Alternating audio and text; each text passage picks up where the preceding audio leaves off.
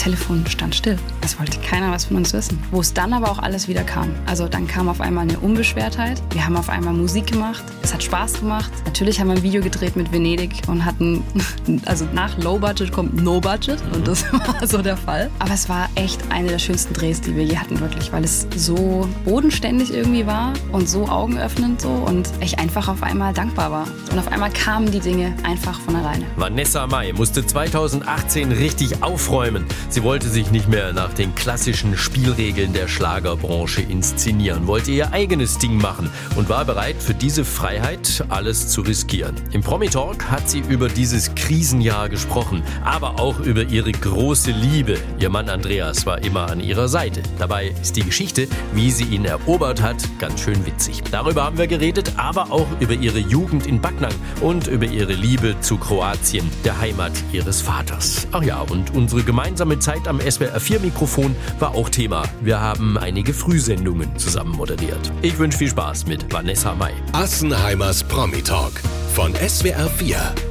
Vanessa, ich freue mich sehr, dass du da bist. Ich freue mich auch. Dass wir uns mal wieder äh, durch die Glasscheibe sehen. Wir hatten damals, als wir zusammen moderiert haben, auch eine Glasscheibe. Hatten wir auch die. Wir, wir haben nie ohne Glasscheibe eigentlich miteinander gesprochen, zumindest nicht, wenn die Mikrofone an sind. Ich vermute ja einen anderen Grund, du sagst es mir noch nicht. das, diese Mund, Mundgeruch-Problematik. Wer weiß, zum Beispiel. zum Beispiel. Nein, überhaupt nicht. Ich freue mich, dass du da bist. Du hast so viel abgeliefert jetzt äh, in letzter Zeit. Es gibt die Doku, die man angucken kann in der ARD. Benennen Sie bitte. Ich bin gespannt, ob du richtig gut ich komm, auswendig gelernt ehrlich, hast. Ehrlich gesagt, ich bin, ich bin zwischen ähm, On my. my Way, I Do It My Way und My time is now. My time is now. Irgendwann habe ich mich verheddert. Aber ich wusste, es geht irgendwie okay. um My. Komm nochmal für alle, die es nicht wissen. Also, My time is now ist die Doku. Genau. Kann man gucken in der ARD-Mediathek. Richtig. Ist sehr sehenswert. Drei Teile. Mhm. Und du hast irgendwie, hast du es mir unauffällig hier hingelegt, auch deine Autobiografie vorgelegt mit 30. Ja, es ist ja keine Autobiografie eigentlich. Ich würde eher, ich würde es eher als Zwischenstand äh, betiteln, weil ja. es ist ja eben, weil ich erst 30 ja. bin. Aber was man merkt, wenn man es liest, mhm. du hattest dir doch einiges von der Seele zu schreiben. Mal. Kann man das so sagen? Ja, also es ist wirklich einfach mal ja ein Zwischenstand ausgesprochen, was ist bis jetzt passiert, ähm, was mir auch echt wichtig war. Also sowohl bei der Doku als auch bei dem Buch fand ich es schön, einfach allen Menschen, die mir folgen, mal die Fragezeichen zu nehmen mhm. und Lücken zu schließen, die wahrscheinlich, nicht wahrscheinlich, sondern die einfach aufgekommen sind, gerade in den Jahren 2018, mhm. das äh, sehr turbulent war und das war einfach schön. Ähm, ich glaube aber, dass das Buch selbst für jemand, der jetzt nicht so Vanessa Mai mhm. affin ist, mhm. dass es, glaube ich, trotzdem auch lesenswert ist, weil man sich daraus, glaube ich, sehr viel für sich auch ziehen kann, für sein mhm. Leben. Also warum es sich lohnt, an seinem Traum festzuhalten und, und, und. Also es sind ganz viele Themen auch gesellschaftspolitisch drin. Ja was mir als Frau so begegnet ist und so weiter und so fort. Also, ja. Ich finde vor allem, und da werden wir nachher auch drüber reden, den Teil deiner Jugend in Backnang sehr interessant. ähm, da geht es auch ein bisschen um deine Herkunft und mhm. wie du dich da so bewegt hast in Backnang mhm. und wie du dich mittlerweile dort bewegst. Ähm, ich habe aber gesehen, du hast was, du hast was reingeschrieben ich gell, in das Buch. Was Darf ich das kurz? Ja. Für meinen lieben Jörg, ähm, nie bin ich lieber so früh aufgestanden. Deine Vanessa. Das ist, ist jetzt sehr, sehr, das ist wirklich sehr, sehr nett. Das bezieht sich natürlich auf unsere gemeinsamen Frühsendungen. Stimmt, man könnte es auch anders verstehen, um Gottes Willen. Ja, wir haben ja zusammen moderiert. Ich morgens. sag das ganz brav. Morgens moderiert in SWR 4 Baden-Württemberg. Durch die Scheibe, habe ich ja schon gesagt. Und es waren tolle, wir haben das immer mittwochs, äh, war unser mhm. Tag. Und es hat großen Spaß gemacht. Ähm, ja, sehr. Dir hoffentlich auch. Nein, wirklich. Es gibt wirklich immer sehr. noch Leute, die fragen äh, mittwochs noch ja? nach, wann, wann, oh. wann ist er denn mal wieder da? Ach, wie schön. Ja, wer weiß vielleicht klappt ja noch mal. Mir hat es auch wirklich Spaß gemacht. Hätte ich mhm. nicht gedacht, weil ich bin wirklich nicht so ein Frühaufsteher. Ja. Also früh schon, aber jetzt nicht 3 Uhr morgens. Mhm. ja, ich musste ja auch noch ein bisschen ja. schön aussehen für dich. Ich wollte gerade sagen, ich stehe um ja, vier auf. Bei mir dauert es dann nicht so lange, bis ich, äh, bis ich frisch im Studio stehe. Lass uns mal so ein paar Punkte abarbeiten, Gerne. die dir, glaube ich, wirklich wichtig waren, auch vielleicht öffentlich zu machen. Du hast das Jahr 2018 angesprochen. Mhm. 2018, 2019. Sowohl die Doku als auch dieses Buch ähm, behandeln diese Jahre auf ja doch eine sehr emotionale Art auch. Mhm. Du musstest da irgendwie ein paar Fesseln sprengen, die dir mhm. angelegt waren. Kann man das so sagen? Ähm, ja, also das Witzige ist ja, dass bei der Doku keiner wusste, dass diese Jahre, die wir ab dem Moment dann angefangen haben mitzufilmen, das war übrigens eine Schnapsidee von zwei Jungs, mit denen wir auch schon befreundet waren. Äh, deswegen sind die Aufnahmen auch so nah geworden mhm. und so intim, intim, weil, weil sie eben Freunde waren schon. Und dass das so die prägendsten Jahre werden, wussten wir halt nicht. Und dass damit überhaupt irgendwas passiert, natürlich auch nicht zu dem Zeitpunkt. Aber das war dann schon sehr turbulent, ja. Und ähm, was soll man sagen? Ich hatte nie und ich glaube, das merkt man auch, weil ich immer noch Schlagermusik mache. So, ich mhm. höre das gerne, ich mache das auch nach wie vor gerne und im nächsten Jahr wird es ja auch noch was ganz Tolles geben. Ich weiß nicht, ob du das Easter Egg im Buch gelesen hast. Das habe ich, glaube ich, nicht gelesen. Da habe ich drüber weggelesen. Okay, gut, dann verrate ich es nicht. Ich möchte nicht spoilern. Aber ja. auf jeden Fall kommt im nächsten Jahr auch was Tolles, auch in Bezug natürlich auf Schlager. Und ähm, ich hatte nie Probleme mit dem Genre oder mit äh, der Musik, weil die liebe ich mhm. nach wie vor. Sondern ich hatte irgendwann gemerkt, dass ich Probleme mit den Grenzen habe, die Menschen für dieses Genre sich ausgedacht haben. Mhm. Und das habe ich dann ziemlich schnell gemerkt. Ich bin ein junges Mädel gewesen damals mit 20 und bin sehr frei aufgewachsen, frei von irgendwelchen äh, Vorurteilen oder Schubladendenken und so. Und habe dann gemerkt, dass es gewisse Dinge gibt, die man hier wohl nicht gerne sieht oder was man nicht machen sollte und so weiter. Und so hat es über die Jahre hinweg so seinen Lauf genommen, wo ich dann immer mehr gemerkt habe, ich glaube, es ist auch eine Charaktersache. Ich glaube, es gibt bestimmt auch Leute, die damit vielleicht nicht so Probleme gehabt hätten. Mhm. Aber ich bin da einfach sehr, wie soll ich sagen, ein kleiner, kleiner Dickkopf, mhm. der aber auch viel zu emotional ist und viel zu sehr das Leben liebt, um sich eingrenzen zu lassen. Mhm. Und ich hatte einfach Lust, Dinge zu machen, die man da halt vielleicht nicht so gern gesehen hat. Zum Beispiel? Eine zerrissene Jeans tragen auf der Bühne. Es fängt mit so banalen Das reicht an. schon, um das anzuecken. Hat, das hat damals echt schon gereicht irgendwie. Ähm, das war natürlich jetzt nur ein kleines Beispiel. Ja, ja. Also da ging es natürlich um viel, viel mehr und da ging es noch viel äh, tiefer rein. Aber da, das waren so die ersten Momente, wo ich gemerkt habe, mhm. warum darf ich das jetzt nicht? Also warum ist das so schlimm? Es gibt natürlich ein paar Big Player, ein paar ganz wichtige Menschen mhm. in dem Genre, die dann eben auch die Inszenierung bestimmen. Mhm. Zum Beispiel in den großen Samstagabendshows. Mhm. Zum Beispiel, wie das auszusehen hat mhm. bei Florian Silbereisen mhm. äh, in den einflussreichsten und wichtigsten Sendungen. Und Was ja auch schön ist, ne? Also es ist ja auch Showbiz. Ich glaube, das muss man auch unterstreichen. Ich finde es ja, ich habe mich ja aktiv dafür entschieden, das zu machen und ich mhm. finde es auch toll, Sachen zu inszenieren. Mhm. Ne? Also ich glaube, man darf das nicht verwechseln mit, naja, hat sie sich doch rausgesucht. Das stimmt. Also ich liebe Showbusiness. Ja, ja. ja, ich glaube, man darf sich auch nicht daran aufhalten, dass du da mal Tränen verdrückt hast, die äh, dir vielleicht auch empfohlen wurden. Und gesagt, Mensch, Vanessa, wenn du da vor der Kamera mal ein bisschen heulen könntest, wäre nicht schlecht. Ähm, das meine ich auch nicht. Das gehört zur Show dazu. Ich glaube, letztlich waren die Tränen dann Fall, sogar ja. auch echt, weil Voll. deine Eltern in Total. die Sendung kamen. Super da, emotional damals, ja. Darüber müssen wir nicht reden, aber wenn zum Beispiel dann einer sagt, Vanessa, wir wollen, dass du im hübschen Kleidchen in einer, ähm, keine Ahnung, unter einem beschneiten Bäumchen stehst und da dann äh, schön harmonisch die Familien an den Fernsehgeräten äh, da beglückst, dann wird's zu eng. Das mmh, ist zu, mm, zu viel. Ich, ah, ich glaube, das, das klingt, das kann man so nicht runterbrechen. Deswegen bin ich auch froh, dass ich eine Doku und ein Buch äh, machen konnte, um das eben wirklich ausführlich zu beschreiben. Weil wenn man sich das, wenn sich das so, wenn man das so hört, dann klingt es wirklich total. Das kann ja nicht äh, sein so und das ist es auch nicht gewesen. Ähm, um es mit der Metapher mit dem Korsett zu beschreiben, was ich immer ganz schön finde, weil so war es auch. Ich habe gemerkt irgendwann, und das hat noch nicht da angefangen, also mhm. äh, weil ich war sehr, sehr, sehr dankbar damals. Und das möchte ich auch sagen. Also weder das Buch noch die Doku ist irgendein Bashing gegen jemand. Also ich möchte niemand auf die Füße treten und auch, das ist einfach eine persönliche Entscheidung gewesen. Mhm. Und ähm, es ist auch nicht mein, mein, äh, meine Intention gewesen, da irgendjemand äh, irgendwas aufzudecken oder sowas. Mhm. Darum ging es gar nicht. Ähm, aber ich habe einfach irgendwann gemerkt, das Korsett, was mir angelegt wurde, wurde irgendwann zu eng und es wurde immer enger geschnürt. Und ich habe gemerkt, dass es Menschen gibt im Hintergrund, die Einfluss auf dich und deine Karriere nehmen können, mhm. in welche Richtung sie auch wollen. Und das war etwas, wo ich irgendwann nicht mehr, nicht mehr konnte und wo ich gesagt habe, egal wie, aber ich möchte da nicht mehr reingehen. Ich möchte das ohne alle Menschen machen, die diesen Einfluss nehmen. Und das war ein hohes Risiko, weil das hätte mich durchaus nicht mehr geben können danach, mhm. ähm, weil man eben sehr abhängig ist von all dem. Und das ist so das Schöne auch an der heutigen Entwicklung, dass man durch verschiedene Plattformen auf Social Media, mhm. durch das, das natürlich, und das habe ich, hab ich auch für Andreas zu verdanken, der mich von Anfang an auch in andere Sendungen äh, gebracht hat, der gesagt hat, wir gehen zu DSDS, wir gehen zu Let's Dance, eben nicht nur in diese besagten Sendungen. Das hat mir natürlich eine Freiheit gegeben und hat mich losgelöst, äh, dessen äh, ja unabhängig gemacht mhm. einfach. Und das hat mir dann geholfen in der Zeit, wo dann eben nichts mehr da war. Ähm, genau, also es ist nicht, nicht nur stell dich unter ein Bäumchen und, Nicht- und lächel ja, ja. schön, um Ja. Gottes Willen. Äh, wie gesagt, da geht es um Inszenierung, das was Schönes, sondern es waren viele, viele Mhm. Dinge über mehrere Jahre.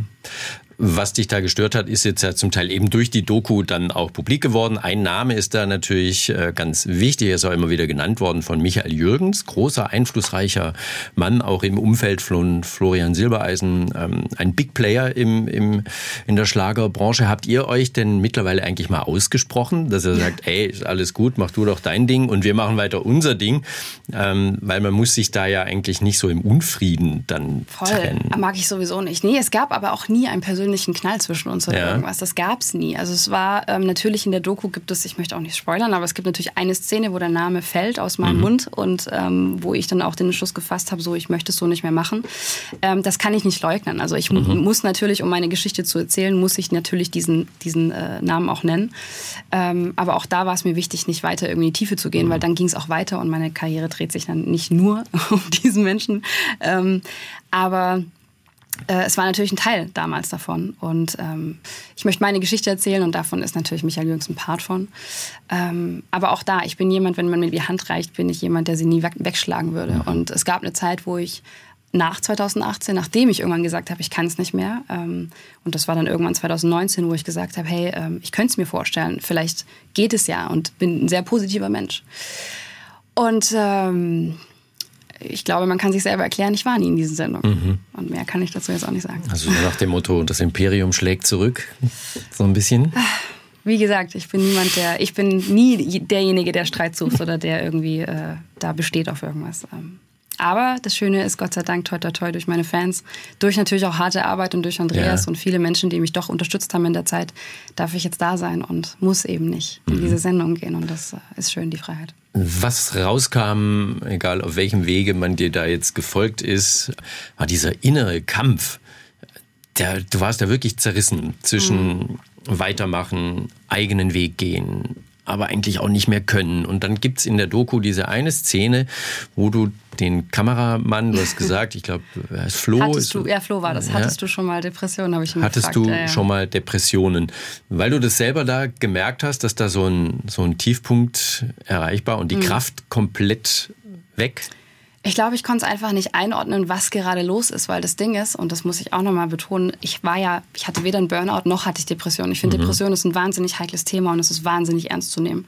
Und ich möchte mir auch nicht anmaßen zu sagen, ich hatte das, weil ich glaube, da gibt es viel, viel schlimmere äh, Dinge und ich war auch weit davon entfernt, mir irgendwie Hilfe zu suchen, weil so weit war es nicht. Deswegen beschreibe ich das auch im Buch nicht als Depression, sondern es war eine Phase, in der ich depressiv war. Das ist für mich schon ein Unterschied. Ich konnte aber einfach nicht sagen, was los war. Ich wollte ja auf die Bühne. Ich wollte, wie es ja auch überall sage, ich wollte all das machen, was ich jetzt mache. Ich wusste nur nicht, wie ich da hinkomme zu dem Zeitpunkt. Und deswegen war ich natürlich, man weiß ja nicht, man hat seinen Weg verloren. Man, ich konnte, ich hatte keine Meinung mehr zu irgendwas. Ich hatte kein Gefühl mehr. Was finde ich gut, was finde ich nicht gut. Ich war völlig, wie du sagtest, so mm, zerrissen eigentlich, aber nicht, weil ich nicht mehr konnte oder wollte, sondern äh, ich, ich wusste einfach nicht, welchen Schritt muss ich jetzt gehen, um dahin zu kommen, was ich mir damals in den Kopf gesetzt habe. Und vor allem auch, um das wieder zu kriegen, was ich als kleines Mädchen hatte. Das Gefühl von, ich will einfach nur auf die Bühne und ich will einfach nur singen und mehr möchte ich gar nicht. Andreas, dein Mann war immer an deiner Seite. Dein Mann und Manager. Mhm. Ähm, Andreas Färber. Ähm, wie schwierig ist es dann auch in der Beziehung geworden? Ich meine, es wurde ja immer gemutmaßt, boah, ist das nicht eh schwierig, Mhm. Manager und Künstlerin und man, man, man hat ja gar keine Freizeit mehr quasi, weil man nicht mehr sagen kann, so jetzt ist mal alles weg und wir hocken uns aufs Sofa und, und gut ist. Mhm. Ähm, in der Phase wurde es dann wahrscheinlich auch zwischen oder für euch schwierig, oder? Voll. Also ich würde jetzt immer noch die Frage beantworten beantworte sie auch immer noch so. Das ist für uns echt die absolut perfekte Situation. Also wir machen das wahnsinnig gerne und es funktioniert auch super. Aber es war damals eine Zeit, wo ich wirklich, mit Verlaub, ich war wirklich arschig drauf. Also ich war wirklich ganz schlimm. Ähm, und ich bin auch so dankbar, dass er echt mich da rausgezogen hat und wirklich nicht aufgegeben hat. Und ich wirklich, es ist der einzige Mensch gewesen, der wirklich ehrlich und einen klaren Blick hatte und nicht aufgegeben hat. Und ich glaube, so jemand brauchst du auch. Ähm, und dafür bin ich super dankbar, dass er einfach da war und das mitgemacht hat. Er hätte auch ganz oft sagen können, so, weißt du was, mach deinen Scheiß einfach alleine. Ähm, und das hat er aber nicht. Aber da war es deswegen schwierig, weil er keinen Zugang zu mir hatte, weil ich einfach nur echt Kopf stand. So. Ähm, aber im Normalfall ist es überhaupt nicht schwierig. Es ist eher, es hat so viele Vorteile, weil man immer den vertrauten Menschen als Ratgeber an seiner Seite hat. Also es gibt gar nichts Besseres eigentlich. Ihr habt eine schöne Geschichte, wie du ihn erobert hast. Ja, ja, Du, ich hab- hast, du hast ganz schön gebohrt. Ich habe heute erst eine Schlagzeile gelesen, so, so riskiert sie ihre Ehe, wenn sie ihm keine Leine lässt. Und ich dachte mir, oh je, oh je, oh je. Es ist so schön, was die Presse dann immer draus macht. Ja. Ähm, aber wir leben ja sehr, sehr gerne 24 Stunden aufeinander. Das können sich nicht so viele vorstellen, dass es schön ist, aber wir mögen das. Ähm, aber damals, ja, musste ich ihn zu seinem Glück zwingen. Ja. Aber auch, Äh, also, das ist wirklich eine tolle Geschichte, beschreibst du auch schön. Du bist ihm wirklich hinterhergelaufen. Ja. Du bist ihm hinterhergelaufen und das war aber auch nicht die Erfolgsformel, sondern es war schon ein bisschen so, eigentlich, Ah, ja. erst als du ein bisschen Leine gelassen hast, Ja. dann. Aber das, das, das. Hinterherlaufen hat ja trotzdem dazu beigetragen. Also ich glaube, hätte ich ihm, also weißt du, hätte ich das nicht gemacht, wäre wär ich wahrscheinlich nie irgendwie, hätte ich ja nie die Möglichkeit gehabt, ihm dann wieder auch ein bisschen Raum zu lassen und dass er mich wahrnimmt und so. Also es war, glaube ich, schon gut, äh, das so in die Richtung zu bringen. Aber ja, ich war super, super fremdschämend, unangenehm. Ja. Ich glaube, hast du dich ein bisschen fremdgeschämt, als du es gelesen hast? Ich habe gedacht, dass es mich hat gewundert, dass das wirklich noch, noch eine Love Story wurde, weil das ähm, War wirklich schlimm, ne? war zu zu nah, zu viel und und da Aber auch da, so komisch immer. Ich konnte Findest verstehen, dass der arme Andreas da irgendwann Fluchtgedanken hatte und gesagt, um Gottes Willen. Nur weil du ein Mann bist und du es vielleicht verstehst. Nein, ich habe das schon von beiden Seiten erlebt. Also so. der, der hinterher rennt und der auch mal. Ja. ja. Also beide Seiten sind irgendwie doof, aber du hast letztlich geschafft. Geschafft. Weil, du, weil dir ja auch so viele, ne, gerade auch junge Frauen folgen und dir natürlich zuhören. Oder auch junge Männer, die vielleicht auch wissen wollen, wie es geht. Also Ja. vielleicht können wir das nochmal abschließend sagen. Zu sehr Okay. hinterherrennen ist nix, oder? Ich, mh, ich glaube, der, der, der, ähm, also es, äh, kurz um das zu erzählen, wer das Buch nicht lesen kann und sich trotzdem dafür interessiert. Also es ist so gewesen, dass er, ähm, wie gesagt, nicht wusste, dass ich seine Traumfrau bin. Ich wusste, dass er mein Traummann ist und habe wirklich ein Jahr lang bin ich da hinterhergelaufen und ähm, war sehr, sehr unangenehm und so. Und ja, das stimmt, das sollte man so nicht machen. Und irgendwann, als ich dann gesagt habe, hey, weißt du was, jetzt äh, entspanne ich mich hier einfach ein bisschen und habe einen Satz gesagt. Und ich glaube, den hat er dann, da, damit habe ich ihn geknackt. Das war nämlich der, dass ich gesagt habe, pass mal auf, ich will nur mit dir zusammen sein und wir müssen das niemandem sagen und wir müssen das auch nicht so bezeichnen für uns. Aber ich will einfach nur, wie wir es die Wochen zuvor gemacht haben, wir haben Tatort geschaut, wir haben Pizza gegessen. Äh, ich war, ja, wir waren einfach, haben einfach eine schöne Zeit gehabt und lass uns das doch beibehalten und was daraus wird, ey, wurscht, aber ich genieße es gerade einfach. Und dann hat er gesagt, okay, dann war der Druck halt auf einmal weg. So, was will, die will jetzt mit mir zusammen sein. Darum ging es mir dann irgendwann gar nicht mehr. Ähm, ja, und dann, wie gesagt, ein halbes Jahr später hatte ich einen Heiratsantrag. Also von ihm. Von, Von ihm, Ja, so. ja, ja, ich hoffe, dass er dann von ihm kam und den du den nicht auch schon für ihn formuliert hattest. So, hier ist eine bitte Frage, vorlesen. äh, wen du fragst, äh, auf jeden Fall.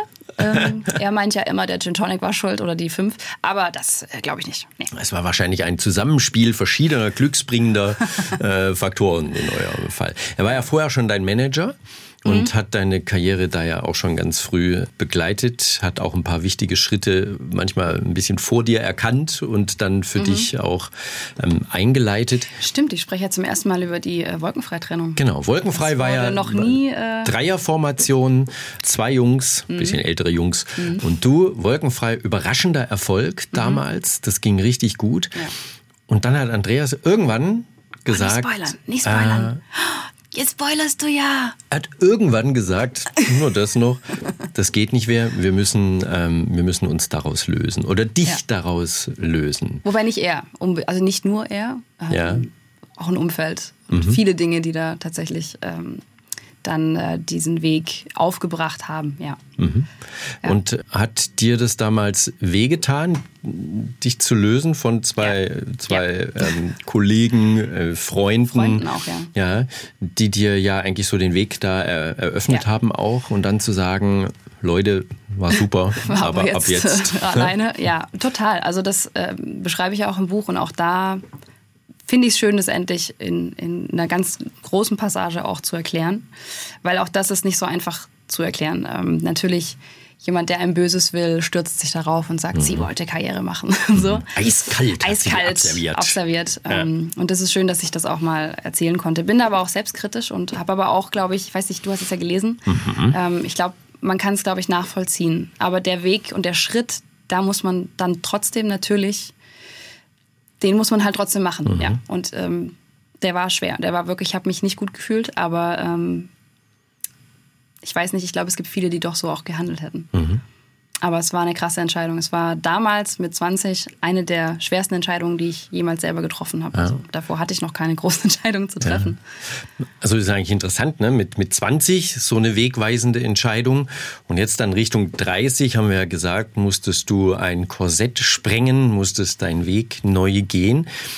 Um das dann auch abzuschließen, was hat denn letztlich dann geholfen, dass du sagen konntest, okay, ich lasse jetzt wirklich los, auch alles, was da, was da vorher war, was vielleicht auch Erfolg versprochen hat, mhm. und fang nochmal ganz klein allein an und komm so dann aber auch in die Zukunft. Was hat letztlich dann den Ausschlag gegeben? Du meinst 2018 dann? Mhm. Ähm, na, weißt du, jetzt im Nachhinein liest sich das alles so schön mit einem Happy End und die Doku ist total schön am Ende und alles mhm. ist ja aufgegangen. So im Nachhinein ist das alles ja. schön in dem Moment, ich wusste es auch nicht, dass es, ob es jemals klappt. Aber ich war einfach, also ich wusste, so kann ich nicht mehr, so will ich nicht. So, das Gefühl war einfach stärker. Ich wusste nicht, ob es weitergeht. Ich wusste nicht, wie es weitergeht. Und ich wusste auch nicht, ob es. Also, ich hab, hatte natürlich Andreas an meiner Seite, muss man auch sagen. Ich bin ja jetzt nicht allein durch den Sturm gelaufen und habe das alles geschafft, sondern ich hatte immer einen an meiner Seite, mit dem ich das gemeinsam gemacht habe. Hättest du wirklich deine Karriere aufgegeben? Oder jetzt irgendwann wieder Naja, habe ich ja. Also ich habe ja, ja in, in, dem also in, ab dem Moment, wo ich ja gesagt habe, also das ist ja nicht so, äh, dass das keiner mitbekommen hat und ich habe gesagt, ich gehe nicht mehr in die Sendung rein und so, sondern es mhm. war ja dann auch so, die Türen waren ja einfach zu. Also die Türen waren einfach zu. Das heißt, ich hatte auch gar keinen Weg zurück mehr. Mhm. Also deswegen, ich habe mir ja die Fakten selber geschaffen, indem ich ja Postings gemacht habe, die äh, für Aufregung gesorgt haben und so weiter. Also ich habe ja irgendwann, war ich ja dann so äh, auf Rebellion aus, dass ich mir da auch, ich, ich will gar nicht sagen, ob ich mir was kaputt gemacht habe, weil der Weg ist ja letztendlich so gekommen, weil das alles so war.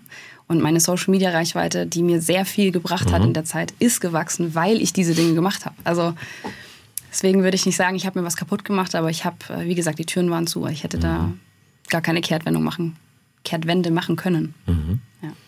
Und das war vielleicht im Nachhinein aber auch gut, weil dann war der Weg klar. Wenn es nicht mehr nach hinten geht, also dann der muss Weg man war vorwärts. auf jeden Fall klar, dass es nicht nach hinten geht wieder. Aber wie der natürlich zu beschreiten war, war uns nicht klar. Also mhm. es war wirklich schwierig und wir waren ja dann auch an dem Moment, wo dann auch, also das Telefon, das war eine schöne Szene im, in der Doku, wo Andreas sagt, das Telefon stand still. Mhm. Es wollte keiner was von uns wissen. Mhm. Und das ist ein Moment, wo du wirklich, wo es dann aber auch alles wieder kam. Also dann kam auf einmal eine Unbeschwertheit wir haben auf einmal Musik gemacht. Es hat Spaß gemacht. Mhm. Natürlich haben wir ein Video gedreht mit Venedig und hatten, also na, nach Low Budget kommt No Budget mhm. und das war so der Fall. Ähm, und natürlich war das für mich auch ein, ein Aha-Moment, wenn du so von 20, 30, 40 Mann Produktionen kommst und auf einmal stehst du da mit, mit äh, hältst selber das Licht noch und hast irgendwie, Andreas schleppt alle Koffer über Venedigs Brücken so hin und her. Ähm, aber es war echt eine der schönsten Drehs, die wir je hatten, wirklich, weil es so ja, so schön und so bodenständig irgendwie war und so augenöffnend so und ich einfach auf einmal dankbar war. So. Also es war verrückt. Es war echt verrückt. Und auf einmal kamen die Dinge einfach von alleine.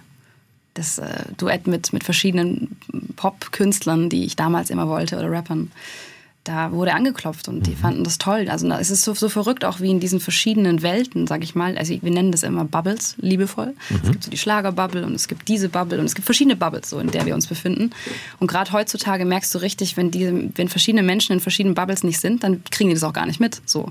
Also es gibt auch nicht mehr den einen Erfolg, weil mhm. man so vielschichtig erfolgreich sein kann. Und man hat wirklich gemerkt, dass diese Bubble außen, diese Nicht-Schlagerwelt, meinen Weg so positiv wahrgenommen hat. Also die hatten eher das Gefühl von, die geht ihren Weg und das ist wow, Respekt und so. Und in der Schlagerwelt war es eher so, ja, die ist durch. Die ist weg. die ist ja, weg. Ja. Also es ist verrückt und das hat mhm. mir auch so geholfen. Subjektiv. Also Wahrnehmungen sind subjektiv und das hat mir, das hilft mir heute noch in so vielen Sachen, dass ich sagen kann, ich muss zufrieden sein und das gut finden und alle anderen Meinungen sind halt kommen natürlich aus einer eigenen Erfahrung, aus mhm. Emotionen, aus was auch immer. Also jeder hat einen eigenen Standpunkt. Und deswegen gibt es keinen richtig oder falsch in solchen Sachen. Was hat denn deine Schwiegermutter gesagt, als das Mädchen plötzlich so bockig wurde, da 2018? hat man da ähm. plötzlich die Rebellin im Haus und äh, der Silbereisen ist ganz unglücklich und nee, ah, aber. Auch der arme Flori, der konnte ja für gar nichts was, möchte ja. ich ja auch mal sagen. Ne? Also Florian, mit dem habe ich ja auch Grüße gehen raus. Wir hatten ja nie, nie Ärger. Nee, aber Andrea Berg, deine, deine ja. Schwiegermutter, äh, man hat ja gesagt, du sagst auch im Buch, am Anfang war das äh, Verhältnis nicht das Beste. Voll. Ähm, warum eigentlich nicht? Ähm, da, auch krass, es gab nie irgendeinen Streit zwischen uns. Aber es war dann irgendwann, hat man geglaubt, was die Medien schreiben. Und irgendwann war das so, ja, komisch. Es war ein komisches, eine komische Stimmung, obwohl man nie ein Problem hatte miteinander. Also es war so. Ihr habt äh, euch von den Medien sagen lassen, dass ihr euch nicht mögt. Nee.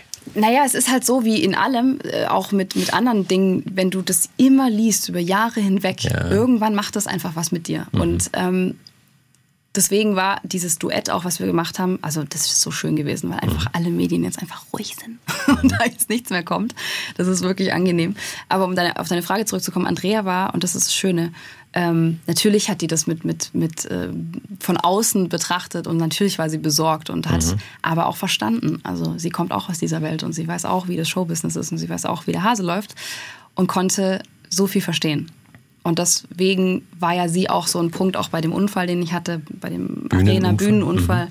war sie halt auch ein Zugang äh, für mich, der mir so geholfen hat, weil sie als Künstlerin mich verstehen konnte. Mhm. Also natürlich hatte ich meinen Manager und Ehemann, der sich mhm. Sorgen macht und der auch verstehen kann, weil er auch in dieser Welt ist. Aber als Künstler ist das nochmal was anderes. Also sie konnte es verstehen, auch dein, dein Kampf und Total. dein Eingeengtsein, obwohl sie ja eine wirklich eine Säule der, mhm. der Schlagerwelt ist. Aber sie konnte das verstehen und hat dich dann auch Total. unterstützen können? Ähm, ich glaube, in der Zeit hat, hat mich niemand unterstützen mhm. können, weil ich ja auch völlig durcheinander war. So. Ähm, und auch was, was, was, soll, was soll sie großartig machen? Also, mhm. wie soll sie mich, soll sie sagen, das Kind kommt jetzt wieder in die Sendung rein, gefälligst. Ja, zum Beispiel? Nee, das, äh, nee oder geh deinen Weg, so mach ruhig, alles das gut. Sowieso. Ähm, das sowieso. Das wir haben ein Hotel, du kriegst immer ein Zimmer bei uns, auch wenn es mal nicht so läuft. Ach ja, genau. So. Nee, ich glaube, ich glaube, musst dir selber fragen, ich kann nicht in den Kopf gucken, aber mhm. ich glaube, jetzt im Nachhinein hat sie ja auch schon gesagt gehabt, so, ey, äh, ich bin so stolz und sie hat den Weg gemacht und mhm. jetzt steht sie da und so. Das hat sie ja dann, ist ja auch eine schöne Szene in der Doku drin. Äh, aber ich glaube schon, dass sie das mit, mit immer verfolgt hat und ich glaube insgeheim auch gehofft hat, ey, halt einfach durch und geht das Ding durch, weil ja. ich glaube, Beharrlichkeit und etwas, was von Herzen kommt, wird irgendwann belohnt. Mhm. Weil du jetzt gesagt hast, jetzt, jetzt die Medien bohren da jetzt nicht mehr. Ich mhm. frage jetzt einfach noch einmal, das, ist, das ist echt. Also dieses jetzige ähm, sich respektieren Jetzt und gut verstehen, cool. das ist echt. Voll. Also weil ja, du hast ja, vorher gesagt, es ist ja vieles auch Showbusiness. Total, nein. Aber ich glaube, ich glaube so so intensiv, wie wir das gemacht haben, also wenn das da nicht cool gewesen wäre, hättest du es, glaube ich, letztendlich auch gemerkt. Mhm. Aber jetzt ist es wirklich so, dass wir echt, es ist ein, echt ein gutes Verhältnis mhm. da. Und das ist echt schön. Also egal, es wurde auch nie irgendwas ausgesprochen oder so, weil das gar nicht nötig war. Es war einfach, ja. Es ist einfach schön jetzt. Mhm. Also auch für die ganze Familie. Wir sind ja auch alle, alle miteinander verstrickt. Ja, klar. So. Ähm, und es ist toll, da echt ein Zuhause zu haben irgendwie. Ich freue mich, dass du jetzt wieder so, so dastehst ähm, und sagst, äh, also privat ist es gut und man kann nach vorne gehen und, und beruflich auch. Ähm, lass uns jetzt mal, ich habe es ganz am Anfang schon gesagt, ein bisschen zurück in das Backnang deiner okay. Jugend. Mhm. Weil das finde ich eigentlich das, ähm, also viel toll in dem Buch. Na, erzähl, aber, aber, erzähl, ich bin ähm, sehr gespannt, was wie kommt. Du, wie du beschrieben hast, wie du aufgewachsen bist als Migrantenkind. Ähm, Migrakind. Als Migrakind, sagst du dann, genau. genau. Ähm, als Migrakind in Backnang mhm. auf, die, auf die Hauptschule, Hauptschule. gegangen bist mhm. und da auch irgendwann gemerkt hast, dass die anderen da so ein bisschen auf die runtergucken auch. Mhm. Ich glaube, die Realschule in Backnang ist ja so über. Ja, es also ist auch, wirklich so. Ja, auch äh, drüber gebaut. Gebaut einfach, ja. ja. ja, Und dann gucken die so runter und ähm, hast dich das geschmerzt oder hattet ihr ein eigenes Selbstbewusstsein da unten? Ja, das stimmt, hatten wir. Ich habe das nicht so wahrgenommen. Ich habe das mhm. wirklich erst realisiert, dass, als ich auch mit Andreas dann zusammenkam, der mhm. eben auf dieser besagten Nachbar-Schickert-Realschule war und ich eben äh, auf der Mörike-Schule, auf der Hauptschule. Und er auch aus Spaß immer gesagt hat, so, ja, da, zu uns wurde immer gesagt, geht da nicht runter, das sind die Hauptschüler. So. Das ist gefährlich. ja, das ist gefährlich da unten. Und das, da ist mir auch erst bewusst geworden, ähm, dass es eben, ja, Unterschiede gibt äh, in der Gesellschaft und dass es auch so gesehen wird. Und das war mir nie bewusst. Das wirklich, ich bin ein, ein ganz positiv naives Ding. Wirklich, ich bin immer total gutgläubig und habe das so nie wahrgenommen. Natürlich, also ich war immer stolz drauf. Ich schreibe es ja auch im Buch. Ich war immer stolz darauf, ähm, Halbkroatin zu sein. Und mhm. äh, das fanden eigentlich auch alle in meinem Umfeld immer sehr spannend. Mhm. Also es war jetzt nie so, dass, es, äh, dass ich da Probleme hatte oder so mit. Aber da, ja, hat man das gemerkt. Dass, äh, wir waren ja aber auch in der Überzahl, muss man sagen. Ja. ja. Ey, ist auch, äh, Es ist schwierig, es ist irgendwie ein Klischee, aber irgendwie war es halt damals so. Mhm. Es waren mehr äh, ähm, Migra-Kids, sage ich Mhm. mal jetzt, auf der, auf der Hauptschule als, als ähm, deutsche Kinder. Ich finde halt so. schön, wie du beschreibst, dass ihr da tolle Sachen gemacht habt äh, auf der Hauptschule. Schule und mich. genau, und dass Ja. das einfach, ähm, dass das nicht so eine, so eine, so eine, wie man da dann jetzt so sagt, so eine Brennpunktschule äh, war, wo irgendwie, wo es drunter und drüber geht. Gar nicht. Sondern ähm, ihr habt da richtig was mitbekommen, auch fürs Leben. Ja. Aber was du auch immer noch in dir trägst, ist offensichtlich doch so ein, wie so eine Art Minderwertigkeitskomplex. Mhm. Ähm, du beschreibst, dass du es immer noch nicht schaffst, irgendwie in teure Läden zum Beispiel zu gehen, weil da deine Migra-Biografie oder dieses halt nicht viel Geld haben. Äh, Ja, oder auch, was man trägt an Klamotten. Ja. Also witzig ist ja, es gibt ja auch durchaus, also mir ist es ja wurscht, wie teuer eine Jogginghose ist oder irgendwas, ist mir völlig egal. Aber es gibt ja durchaus äh, teure Jogginghosen, Mhm. auch günstigere. Ist mir egal, aber die Verkäuferin hat halt Jogginghosen als assilig oder so, Mhm. also, also als assi einfach abgestempelt. Und das hatte ich da nämlich an, in diesem besagten Laden, wo ich mir einfach eine Kerze angeschaut habe. Mhm. Wir war jetzt erst vor kurzem, ne? also es ist zwei Jahre her oder ein Jahr oder so. Und äh, Andreas war aber auch mit dabei, auch in Jogginghose. Wir beide. Wir laufen halt voll gerne in Jogginghosen rum. Und die hat uns wirklich, äh, die dachte, wir nehmen da jetzt was mit irgendwie. okay. Also es war, Hat den Ladendetektiv ähm, schon mal in Stellung gebracht. ja, oder? und das ist wirklich, äh, war echt eine unangenehme Situation. Ähm, aber das, was du meinst, dass ich einfach da ein Problem habe, es ist äh, bis heute auch noch so, dass ich mich einfach unwohl fühle, egal was ich anhabe. Also es hatte gar nichts mit den Klamotten zu tun, sondern ich fühle mich einfach unwohl. Es ist irgendwie in einem drin, dass man irgendwie denkt, die Leute urteilen vorschnell und denken immer, kann man sich doch eh nicht leisten oder so. Weiß ich nicht.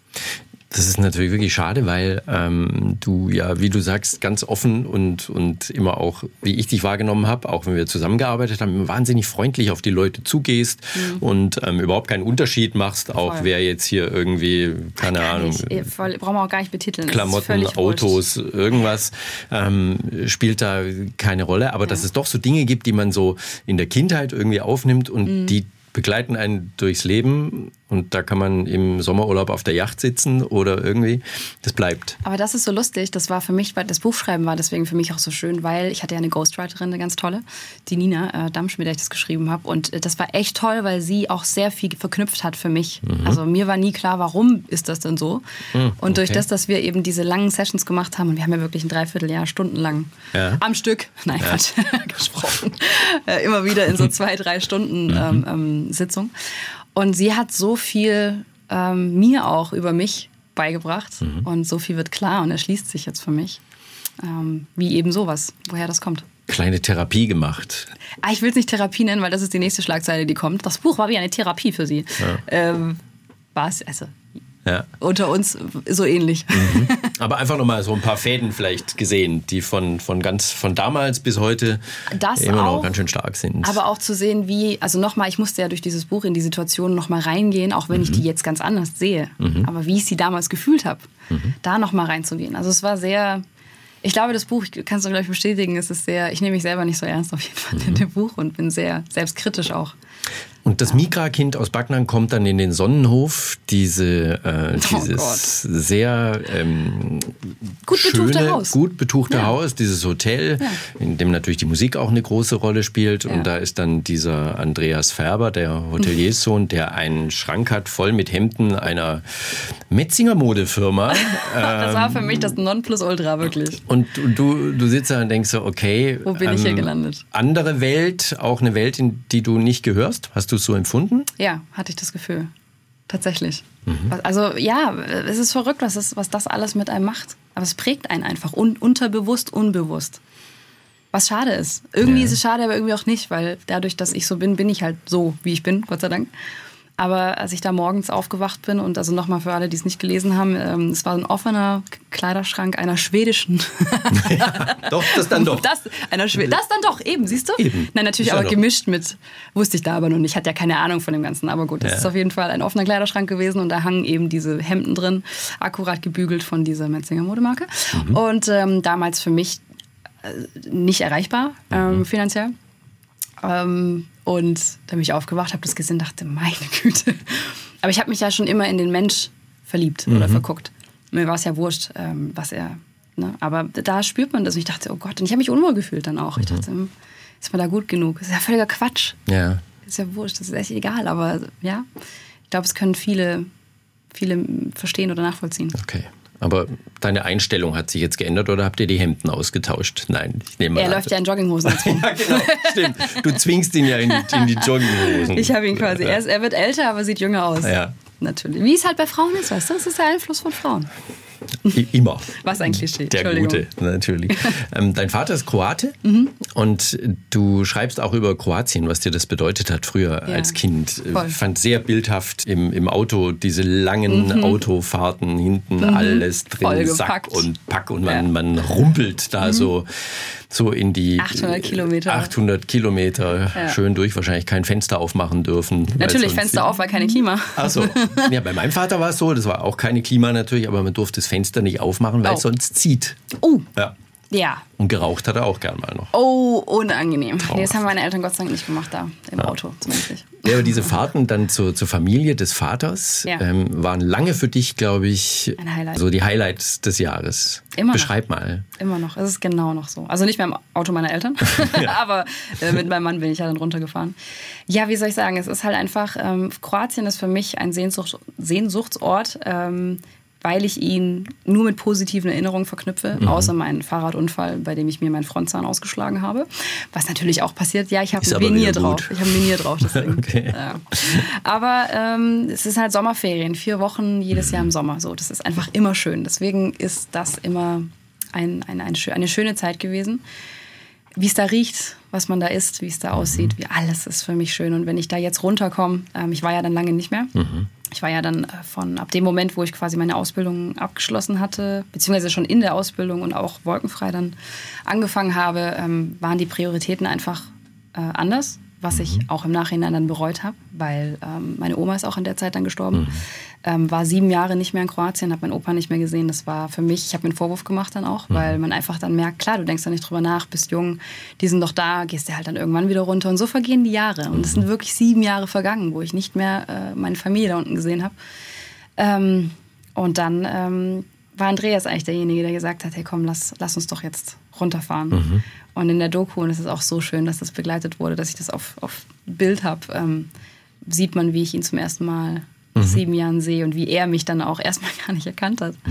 Und dann, als, er, als der Groschen gefallen ist, hat er anfangen müssen zu weinen. Und mein Vater meinte nur, das letzte Mal, als er seinen Vater weinen sehen hat, war auf der Beerdigung von seiner Mama, also seiner Frau und hat dann geweint und es war sehr emotional. Und ab dem Moment waren wir immer unten und ähm, es ist ein schöner Ort. Immer noch, nach wie vor. Auch wenn wir runterfahren, es ist alles gleich. Angucken in der, in der ARD-Mediathek, weil diese ähm, Szene ist wirklich sehr, sehr rührend. Wie er dann abends auch beim, beim Abendessen sitzt, Äh, aufgetischt, draußen ne, auf alles. der Terrasse und da ist mal richtig alles, ja. Der ja. Käse, all- also es war auch so süß Ja. für meine Mama einfach, die, äh, also ich esse nicht viel äh, Fleisch äh, tatsächlich, also ich esse Fleisch, aber nicht viel und achte immer drauf, woher es kommt, aber da war halt so eine Lieblingswurst auf dem Mhm. Tisch und der Lieblingskäse und der Rakia, der vom Opa selber, ach, ge gezaubert wird. Das ist der Wahnsinn. Also, oh, der haut dir echt alles aus den Schuhen, wirklich. Das ist der Wahnsinn. Ähm, und halt alles, was, und mein Aufstrich, es gibt so einen, so einen Schokoladenaufstrich ähm, mit äh, so einer bestimmten Marke, da so ein Bärchen drauf und habe ich als Kind immer, ach ja. Siehst du, da fängt es schon an. Das sind so Ja. die kleinen Sachen, die mich da so glücklich machen. Ja. Richtig schön. Nein, also das ist toll. Und das freut mich auch, dass du den Bezug da wieder gefunden hast, nachdem Ja. das sieben Jahre, hast ja gesagt, ähm, dann so ein bisschen eingeschlafen ist. Voll. Gehen wir nochmal in die Gegenwart. Mhm. Ähm, du machst ja ganz viel, hast auch in, in der Corona-Zeit ja dann ganz viel ausprobiert. Mhm. ja, was heißt ausprobieren? Das war ja auch nicht. Äh, Weil du nichts mehr hattest. es Du hast ja alles kaputt nicht. gemacht. Nein, Genau. nein, nein, Corona war ja alles wieder gut. Also Ja. da war, waren wir auf Spur. Aber Corona war ja, da ging ja Musik und Bühne, war ja, dann nicht mehr. Ja, stimmt. Deswegen, aber ja. Du hast bei SWR 4 moderiert. Du hast mit Axel Prahl einen wirklich tollen Film gedreht für Mhm. die ARD.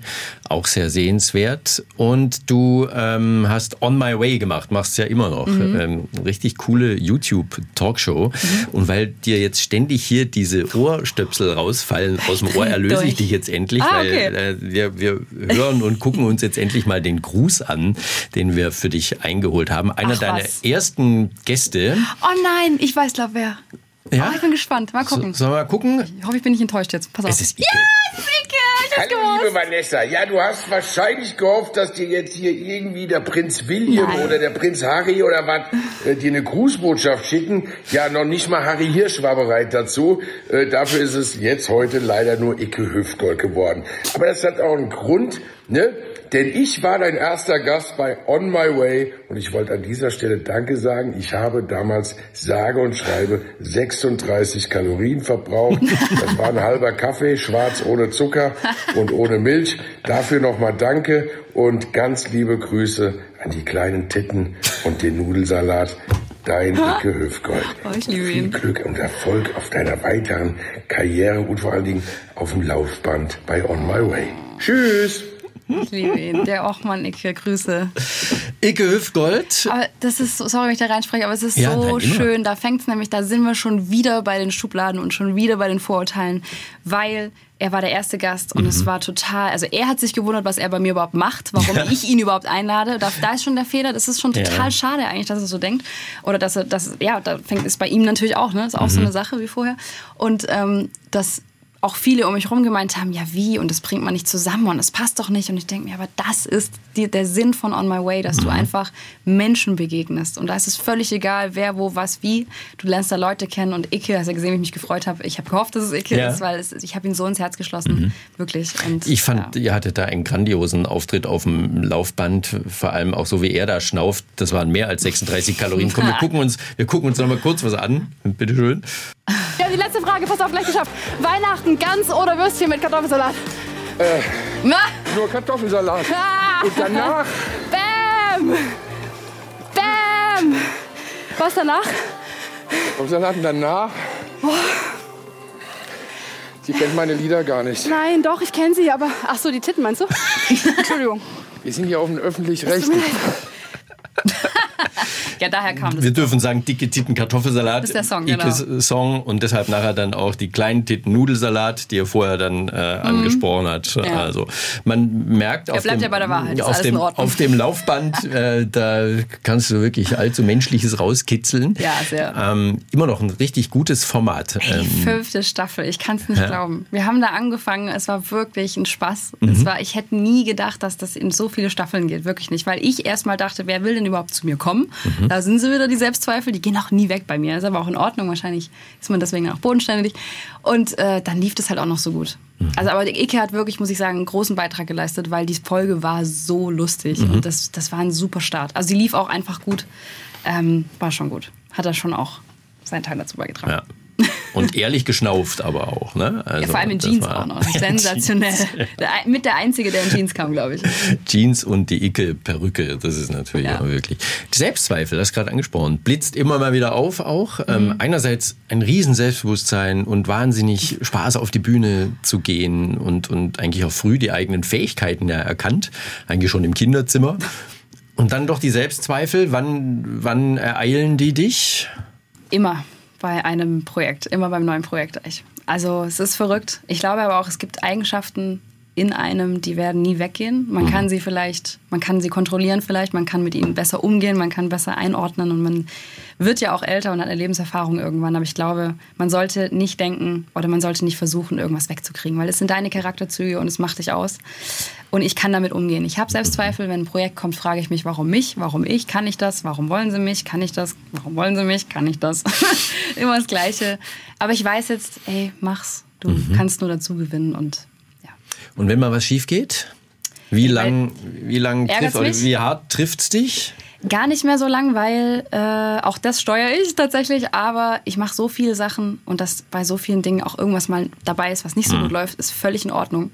Ähm, aber das hindert mich nicht daran, den Mut weiter aufzubringen, neue Sachen zu machen, weil ich kann nur gewinnen. Auch wenn etwas nicht gut läuft, habe ich daraus gelernt. Und das ist schon viel wertvoller, als wenn es dann irgendwie, weiß ich nicht, läuft. Dann lass uns noch mal kurz in die Zukunft gucken. Was, was steht an? Ich guck hast- mir so gerne in die Zukunft. Du, ah? Ich gucke nicht so gerne in die Zukunft. ja, aber du weißt ja schon ein bisschen, was kommt. Deswegen, du kannst uns ja mal. Oh, eine Sache muss ich wirklich sagen, die Ja. kommt. Das ist gerade nach dem turbulenten Jahr 2018, nach der Arena-Tour-Absage, ist das Konzert, was 2024 jetzt ansteht, für mich Mhm. absolut symbolisch und bedeutet mir sehr, sehr viel. Also Mhm. ich werde zu Hause 2024 in der Porsche Arena Ja, ein Konzert spielen. Präsentiert von Spiel Baden-Württemberg, Ja. nämlich jetzt, Ey, aber auch sagst. da, ich möchte wirklich mal Danke sagen an alle. Es wird jetzt ein bisschen schleimig, aber ich Ja. möchte es sagen, weil ich finde, es ist nicht selbstverständlich, dass A, überhaupt jemand so supported wird und dass ihr den Weg so mitgeht. Dafür bin ich sehr dankbar. Aber, dass ihr den Mut habt, meine Geschichte so zu erzählen, obwohl ihr mit dem Schlager natürlich sehr viel Mut habt, Mhm. wenn man das mal so sagen kann, ähm, dass ihr das trotzdem macht. Das ist toll. Ich schätze das wirklich sehr. Ich finde das richtig schön. Weil es bei uns um Menschen geht, Vanessa. Ja, eben. Das Ja. ist echt toll, wirklich. Vielen, vielen Dank. Wie lange wir jetzt auch schon alle, alle zusammenarbeiten. Ja. Guck mal, ihr habt, seit Tag 1 habt ihr mich äh, begleitet. Das ist echt Ja. schön. Und tatsächlich, mich freut es einfach immer, wenn ich dich sehe, weil wir eben, wenn man gemeinsam Früh, äh, Frühsendung moderiert, wenn die Musik läuft, dann redet man auch mal ein bisschen was Privates. Oder auch nicht. Aber Oder, gibt oder da man auch steht sich schweigend gegenüber. Das gibt's auch. Die Kollegen kenne ich auch. Bei dir war das zum Glück nur selten der Fall. Wenn du mal sehr müde warst, dann hingst du mal in der Ecke. Ach komm, nur die ersten fünf Minuten. Bis Ja. zum Verkehr, dann hat's Herzchen gebummert, weil ich Ja. den Verkehr fehlerfrei lesen musste. Ja, das stimmt. Böblingen-Hulb. nee, das war, fand ich nicht schlimm. Nee, oh stimmt, was war das, Das Problem? war ganz schlimm. Das, das da, da musstest du sogar mal grinsen. Was ist es denn? Ähm, Neckars-Ulm. Oh, Neckarsulm. Ah, Neckarsulm. Neckar, genau, man sagt, Neckarsulm. man sagt, man sagt Neckarsulm. Da hast du Schimpfe bekommen von unseren Hörern. Zu Recht. Zu Recht. Und gelernt. Das sage ich nie wieder. Vanessa, ich danke dir, dass du da warst. Danke. Finde deine Geschichte spannend. Ähm, Du bist gerade mal 30 und hast wirklich schon, schon manches Korsett gesprengt. Lass dich einfach nicht wieder einsperren, würde ich sagen. Nie mehr. Ja? Solange es die Menschen gibt, die mich da aus dem Korsett raushören und sehen wollen, wird es das immer so. sein. Wollen sie. Ich danke dir. Dankeschön. Bis zum nächsten Mal. Danke. Assenheimers Promi Talk von SWR4. Auch als Video unter swr4.de.